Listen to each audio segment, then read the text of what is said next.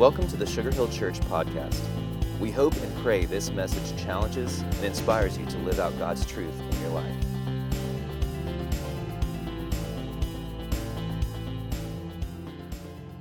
Hey, I'm glad you're here today. We're talking about the future.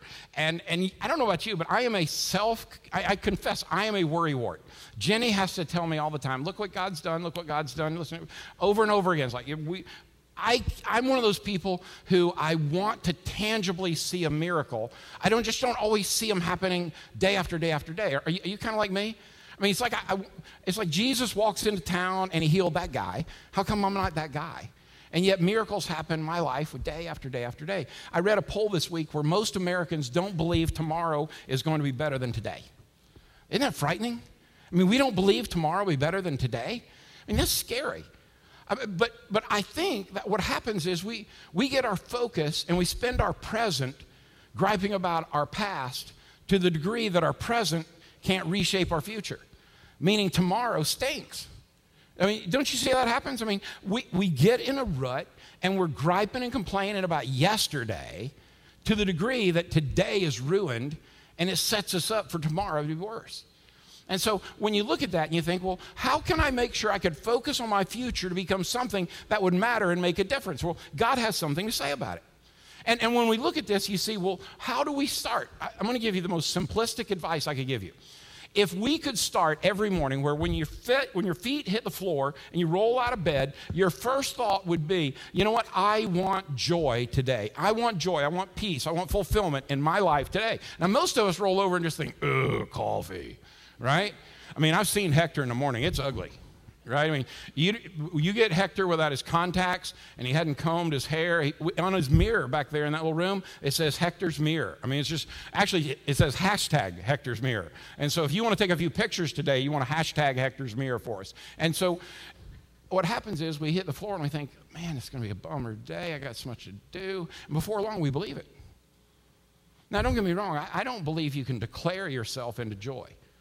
I mean, regardless of who, who may preach to billions of people around the globe from Houston, the fact of the matter is you cannot, you cannot speak yourself into joy. Because there's only one person that gives us a source of joy. But you can say this I want to declare that I'm going to follow the one that gives me joy, and I will trust him to give that to me. Are you with me?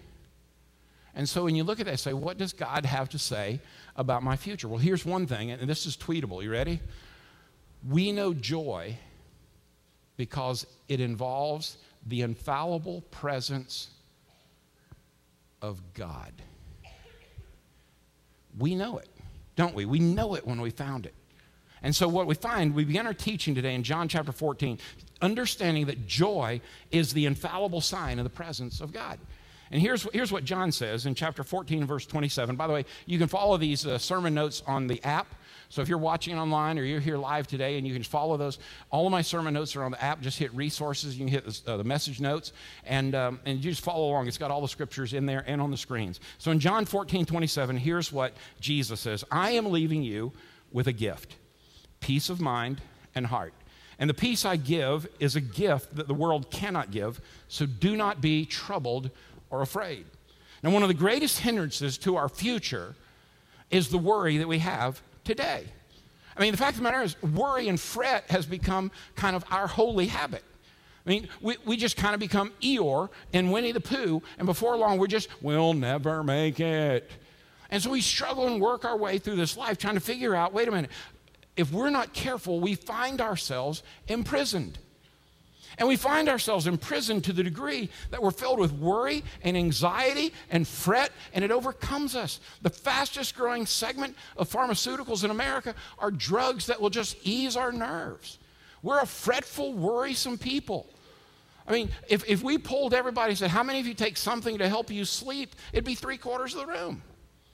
Because we're filled with anxiety and worry. And what does Jesus say? Well, here's what Matthew records Jesus said in Matthew chapter 6, beginning in verse 25. He says, That is why I tell you, and again, this is Jesus speaking, that is why I tell you not to worry about everyday life, whether you have enough food or drink or enough clothes to wear.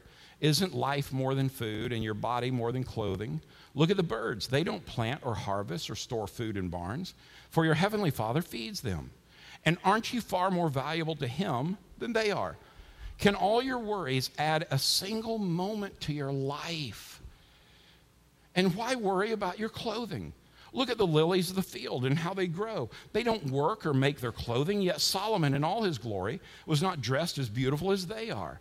And if God cares so wonderfully for the wildflowers that are here today and thrown into the fire tomorrow, he will certainly care for you. Why do you have so little faith? He goes on in verse 31 and he says, So don't worry about these things, saying, What will we eat? What will we drink? What will we wear? These things dominate the thoughts of unbelievers, but your heavenly Father already knows all your needs. Seek the kingdom of God above all else and live righteously, and He will give you, listen to this, everything you need. So don't worry about tomorrow, for tomorrow will bring its own worries. Today's trouble is enough for today.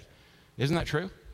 I mean, today's trouble's enough for today. So God's Son says, Don't worry about tomorrow. I've got this. Then, then what, are the, what are we fearful of? Are we feel fearful that we don't have enough retirement? Are we fearful that we're never going to live in that neighborhood? Are we fearful that we're never going to be able to buy that car? Are we fearful that we're never going to meet up to the bucket list? What are we fearful of? Are we fearful our kids aren't going to get the right school?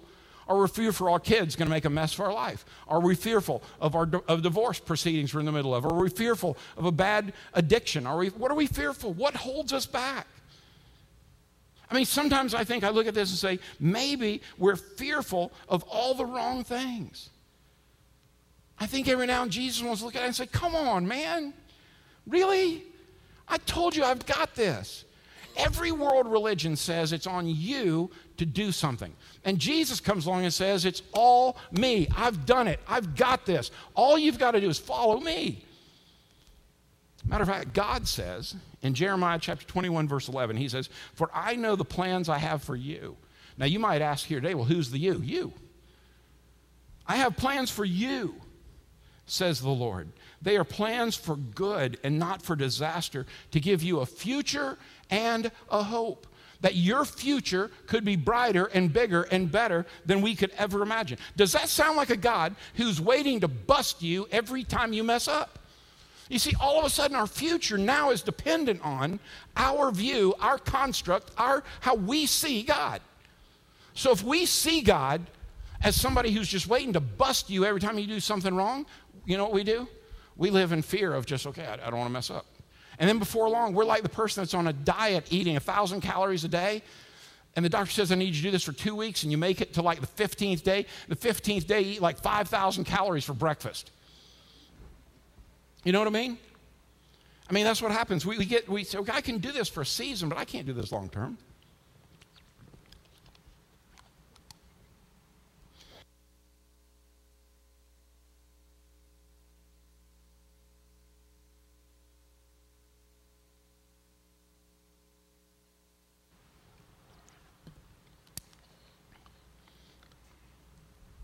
Our construct, our view of God, is a single element that describes our future. If you don't believe God is big enough for your job, for your marriage, for your kids, for your bank account, if you don't believe He's big enough for that, how on earth could you trust Him for heaven?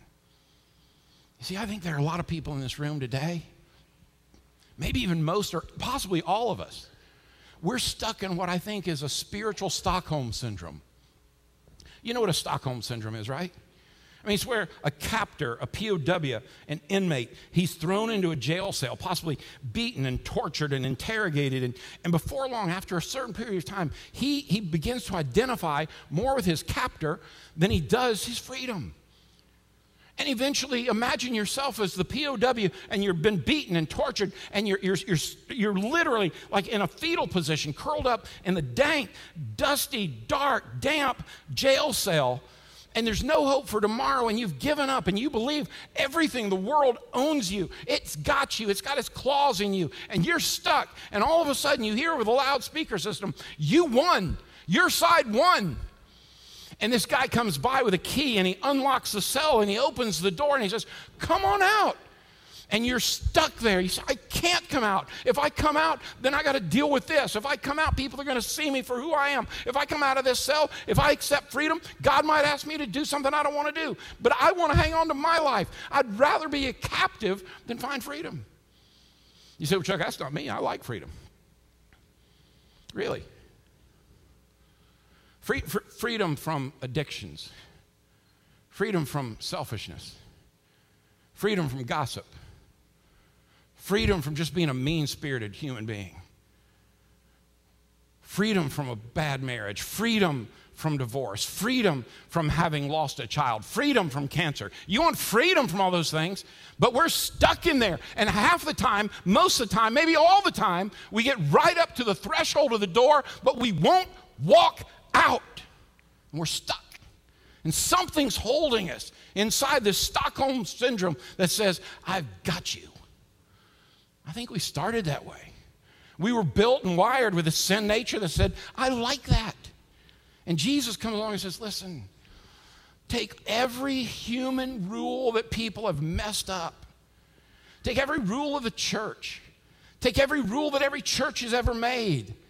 I don't care if they're Baptist, they're Episcopalian, they're Presbyterian, they're Methodist, they're whack jobs, any church. When you put something on top of Jesus is enough, it's too much. And Jesus unlocks the door of our spiritual life and it flings it open and he says, Come to me. And we get right to the threshold and we won't walk across. See, God has plans for you. He wants to set you free. He wants us to have that life. I read this week that 80% of Americans believe in Jesus. 50% of them say they're, they're so called born again people. I fear that that's become a social term, a political term in America. It's not a condition of our heart. If so, listen, wouldn't the world be a better place? I mean, we, we, we, we're in a sale. Okay, Jesus, I'll take you for heaven, but I'm not going to trust you with living my life like hell right now. I'm going to live any way I want to. I'm going to, I'm going to, I'm going to live in this dark, dank cell because I trust me more than I trust you. But now for heaven, I'll take you. I mean, you're basically a very cool fire insurance policy, but I'm stuck here. It sounds remarkable. It sounds maybe foreign. When I look at, when I survey the trappings of my existence, as I examine the lives of even the most religious of folks I know, I'm left wondering is this really the sort of life the Bible was talking about? The kind where I'm worried and fretting and, and, and, and I'm upside down and everything, and life is, is that really life to the fullest that Jesus spoke about? It's all about my construct, my view, my belief of, of God. See, there's most of us in here, most of us in this room would say, okay, I, I believe in God, but do you believe God? I mean, I know about God, but do you know God? You look at all that and you say, listen, the power of his voice resonates across life and death especially to those who have, have, have loved ones gone. I talked to a sweet J.W. Bailey last night whose brother was killed yesterday. And you know, here's a guy in, in the, the, latter days of his life, his brother 10 years younger, and he's on the phone with me, and he, he's crying. He said, This is the hardest thing I've ever done in my life, and I preached his wife's funeral a month ago. And he's thinking, This is hard. Where do I turn to? This, here's what his last words to me on the phone. He said, Pastor Chuck, I'm really glad I know where he's at and I know where I'm going. Now, that's hope for the future. It's a little bit like the story of Lazarus. I mean, you, have probably seen it on a, uh, the Bible or AD or, or some movies. Jesus, he, he's away doing his thing. And his, his closest family and friends are Mary, Martha, and Lazarus. Lazarus has died. And the girls have come to Jesus. You got to come. You got to help him. He's sick. Okay, cool. No problem. Y'all go on. So four days pass. Lazarus is dead as a doorknob, wrapped up in burial cloths, stone in front of the tomb. Sound familiar? And so Jesus shows up. And everybody's like, if you'd have been here earlier, this wouldn't have happened. And Jesus like, calm down. I've got this. I've got the future. I've got his life. I got it. I'm, I, listen, I am life. Don't sweat this. And so we read in, in John's gospel in chapter 11, beginning in verse 41. Here's what it says So they rolled the stone aside. Then Jesus looked up to heaven and said, Father, thank you for hearing me. You always hear me. But I said it out loud for the sake of all these people standing here, so that they will believe you sent me. Then Jesus shouted, and I love this Lazarus, come out! Now, can you imagine what those people thought? Okay, he has lost his ever loving mind. That man is dead and stinks. We open the door and he smelled, he's dead enough to stink. What is he thinking? Lazarus, come out. In verse 44, and the dead man came out, his hands and feet bound in grave cloths, his face wrapped in a headcloth. And Jesus told them, Unwrap him and let him go. And can you imagine watching that dude walk out? Can you imagine Jesus saying, Take those nasty, filthy claws off him and let him go? Who do you think was happiest at the moment? Jesus, the people, or Lazarus? The guy that was dead. Dude's going to play ball this afternoon. It's good, right? Listen, we're Lazarus in this story. Jesus is the author and finisher of our faith. He is the Alpha and He is the Omega. He is our strong tower. He is our life. Your belief about Him is all that matters, that takes your future and takes it out of your hands and puts it in the hands of the one who has holes in them because He did that for you. And He says, Come, walk out of the jail cell. I want to give you freedom. You say, Well, Chuck, now listen. Uh, I can't be Lazarus. Yes, you can. You know what Lazarus did? He followed the voice of Jesus. Lazarus was dead as a doorknob. You know what he did? He did one thing. He followed the voice of Jesus. You say, "Well, Chuck, I, I, don't, I, don't, I, don't know, I don't know how to hear the voice of Jesus." Well, maybe you ought to spend some time with him. What if you were to trust him? What if you, what if you were to walk out of the jail cell and say, "I'm going to spend some time with the freedom giver, so that I can experience freedom, I can experience life, I can experience joy"? What if I, what if I were to do that?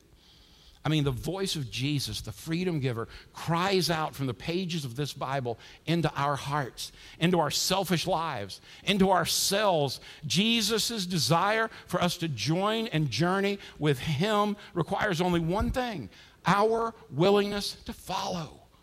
That's all. I mean, Jesus doesn't come and say, tell you what, you get your junk right, then you can step out of the jail cell. Jesus doesn't say you got to serve your time, then you step out of the cell. He says, I have unlocked the door, I have paid the price, come out, get rid of the Stockholm syndrome, trust me, follow me, follow my voice. I mean, that same Jesus is one that invites you today to join on this journey, who says, I got big plans for you, plans that are for your best, plans that are for you, plans that will be unbelievable for you. And you know what he says? Follow me. All he says is, follow me. Jesus doesn't say, tell you what, when you can wear a suit and a tie, you can follow me. Jesus doesn't say, when you worship at 11 o'clock, follow me. Jesus doesn't say, when you sing hymns, follow me. When you sing praise choruses, follow me. When the music's not loud, follow me. When you can go someplace hip and cool, follow me. You know Jesus says? Take all that junk away and follow me. Period. Me alone. Jesus is enough. But that's up to you. Excuse me. Jesus comes along. Comes along, and here's what he says I will take everything for you. You don't even have to work for it. I've done it. Just follow me. As a matter of fact, in Matthew's gospel in chapter 11, here's what he says Come to me, all of you who are weary and carry heavy burdens and I will give you rest. That's his promise. By the way, that's not a promise that happens in heaven, that's a promise he gives you today. He says, I'm enough to give you that today. As a matter of fact, in Mark's gospel in chapter 5, verse 36, you know what Jesus said? Don't be afraid, only believe. Just, just believe. Just believe. Today, I invite you to trust and believe. Today, I invite you to, to run into a future with a determination to find joy, to find peace, to experience Jesus and all his mercy, all his grace, all of his love. But, Chuck, I can't do it. Are you ready? You're right. You can't do it alone. Because, see, it's on him, not you. The most beautiful picture of the gospel of Jesus Christ is he's done it, so all you have to do is receive it. He gives you a gift and He says, Open the gift, receive the gift of my love, and follow me. I can do that, right? I can do that. You can do that because then He takes everything on for you. He says, just come follow me. He says in Philippians, where Paul's writing to the church in chapter 4, verses 6 and 7, he says, Don't worry about anything.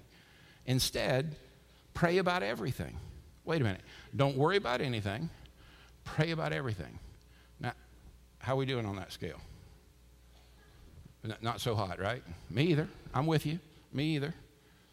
But he goes on, he says, Tell God what you need and thank Him for all He has done. Then you will experience God's peace, which exceeds anything we can understand. His peace will guard your hearts and minds as you live in Christ Jesus. See, what we're really saying is this if you want to step out into freedom and follow the peace and freedom giver, you got to spend some time with him. You've got to walk with him. Let me read that phrase one more time. Don't worry about anything. Instead, pray about everything. You know what prayer is? We mentioned it a few weeks ago. It is an ongoing, never ceasing dialogue with you and the freedom giver. The one who comes by the door of your cell and opens it and calls you out into an abundant life with Him and away from your trappings of sin and addiction and selfishness and gossip and a life that's filled with junk. And He says, Come on and follow me, but you got to spend time with me if you're going to know my voice. So I want to invite you to do something. I'm going, to, I'm going to invite you over the next 40 days to spend four minutes a day in a guided prayer time to talk with Jesus. Now, I know what some of you are thinking in here, Chuck, I do not have four minutes of time. Let me just help you with that. That's a lie. You spend four minutes sitting in the drive through at Chick fil A waiting for a chicken biscuit. You spend four minutes saying hello to somebody at work. You spend four minutes complaining about what happened yesterday, including how the sermon went too long. You do have four minutes. You have four minutes to speak with the freedom giver. And I'm going to ask you to make that a holy habit. I want you to lose the habit of worrying about yesterday, fretting over tomorrow, and spend four minutes for 40 days. We're going to put on the app tomorrow. You just open the app up, hit resources, hit the 4x40 button. You don't have an app, you don't have a phone that can get an app, like you got a dial thing on it, then, then you can go to the internet and look to sugarhill.church or sugarhillchurch.com and just go there, hit the resources button, you'll find the 4x40 literally four minutes. But now here's the catch, all right? Before you agree to it, here's the catch. I'm going to ask you for four minutes a day for 40 days to spend time with the freedom giver and read and pray these prayers we're going to guide you through out loud. You say, which I got, no, mm. here's how I pray. Mm. That's my prayer. God knows my heart. I'm telling you, man, there's something overwhelmingly freeing when you talk to God out loud. What I'm asking you to do, I'm not asking you to accept technology. I'm asking you to say, I'm going to commit four minutes a day for 40 days because it's not on me, it's all on Him. He has died for me, He has been buried for me. He has risen for me, and He is sitting in heaven waiting on me, but He wants me to have freedom now. And for some of you, it's a call that says, Jesus, I need you today. I don't know how to ask for freedom, but I know I want it. And it really sounds like this Jesus, I need you. I need you to be the boss of my life, and He will hear you and He will answer you. For some of you today, you'd say, Man, I've been a Christian for 40 years. Then you know what I'd say? Live like it. Get up in the morning and decide I'm going to spend four minutes with God for 40 days. I'm going to get back on track. And for some of us who are, who are busy doing everything, and w- what's happened is now religion has become our trap. The church has become our cell. And we've forgotten that the service to the kingdom is not service to the church. Service to the kingdom is serving Jesus through the church. Don't let it become your religion. Jesus is enough. Maybe we need to right our course and focus our future on the freedom giver who says, I've done it all, I've got you.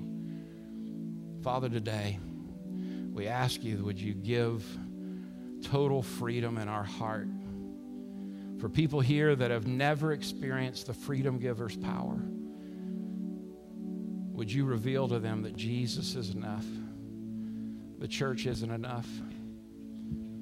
Our people aren't enough. Our families aren't enough. Our job's not enough.